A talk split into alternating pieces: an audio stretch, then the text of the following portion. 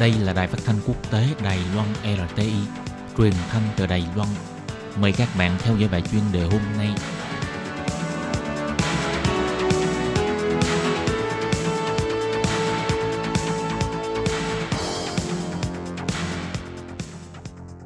Minh Hà xin kính chào quý vị và các bạn. Hôm nay trong 5 phút chuyên đề, Minh Hà mời quý vị theo dõi bài viết Tìm hiểu nguyên nhân nào dẫn đến tình trạng khan hiếm trứng gà tại Đài Loan.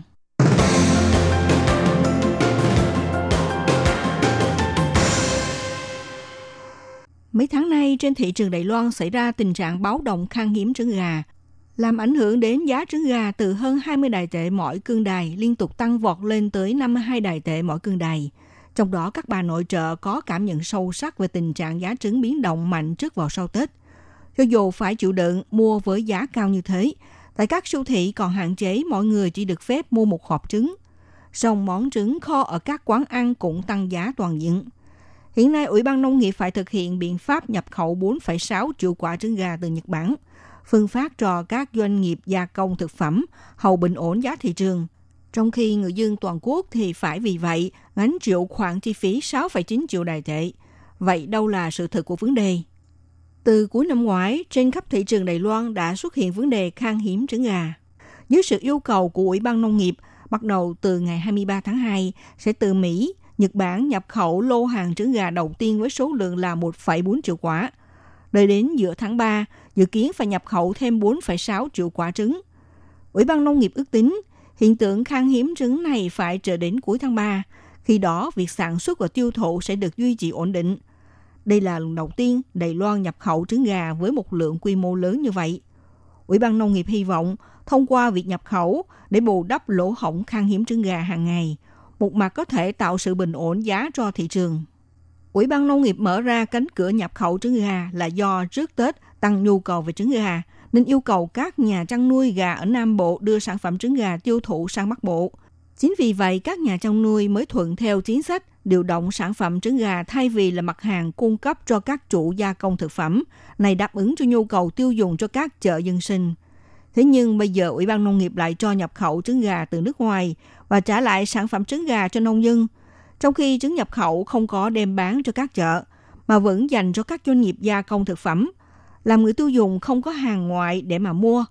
Như vậy, khi làm theo cách này, có thể đợi một tháng sau liệu có thể đạt kết quả giữ vững mức ổn định và tiêu thụ sản phẩm trứng hay không? Theo Hiệp hội ngành chăn nuôi gà Trung Hoa dân Quốc thống kê, người dân trong nước mỗi ngày có nhu cầu trứng gà là khoảng 21,20 triệu quả trứng gà. Theo giới chức Ủy ban Nông nghiệp cho biết, hiện tại mỗi ngày có lượng khan hiếm ít nhất là 400.000 quả trứng.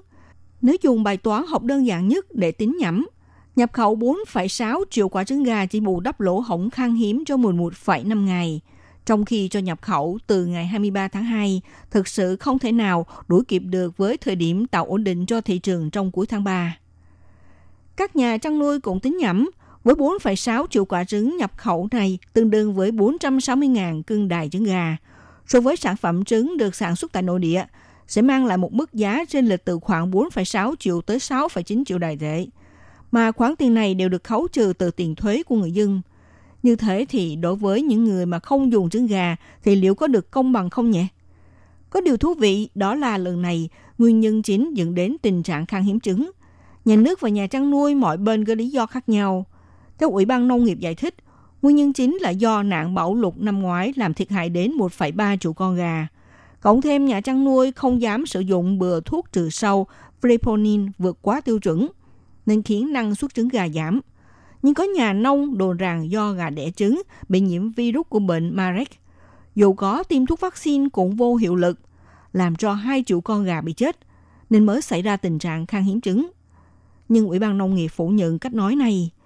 Trước việc chưa nắm chính xác gà tử vong có số lượng là bao nhiêu và lại không có báo cáo về khám nghiệm xác chết, thực sự do nguyên nhân nào dẫn đến nguy cơ khan hiếm trứng gà vẫn còn phải tìm hiểu thêm. Thưa quý vị và các bạn, vừa theo dõi bài chuyên đề hôm nay của Đài RT với bài viết Tìm hiểu nguyên nhân nào dẫn đến tình trạng khan hiếm trứng gà tại Đài Loan. Bài viết này do Minh Hà biên tập và thực hiện. Xin cảm ơn sự theo dõi của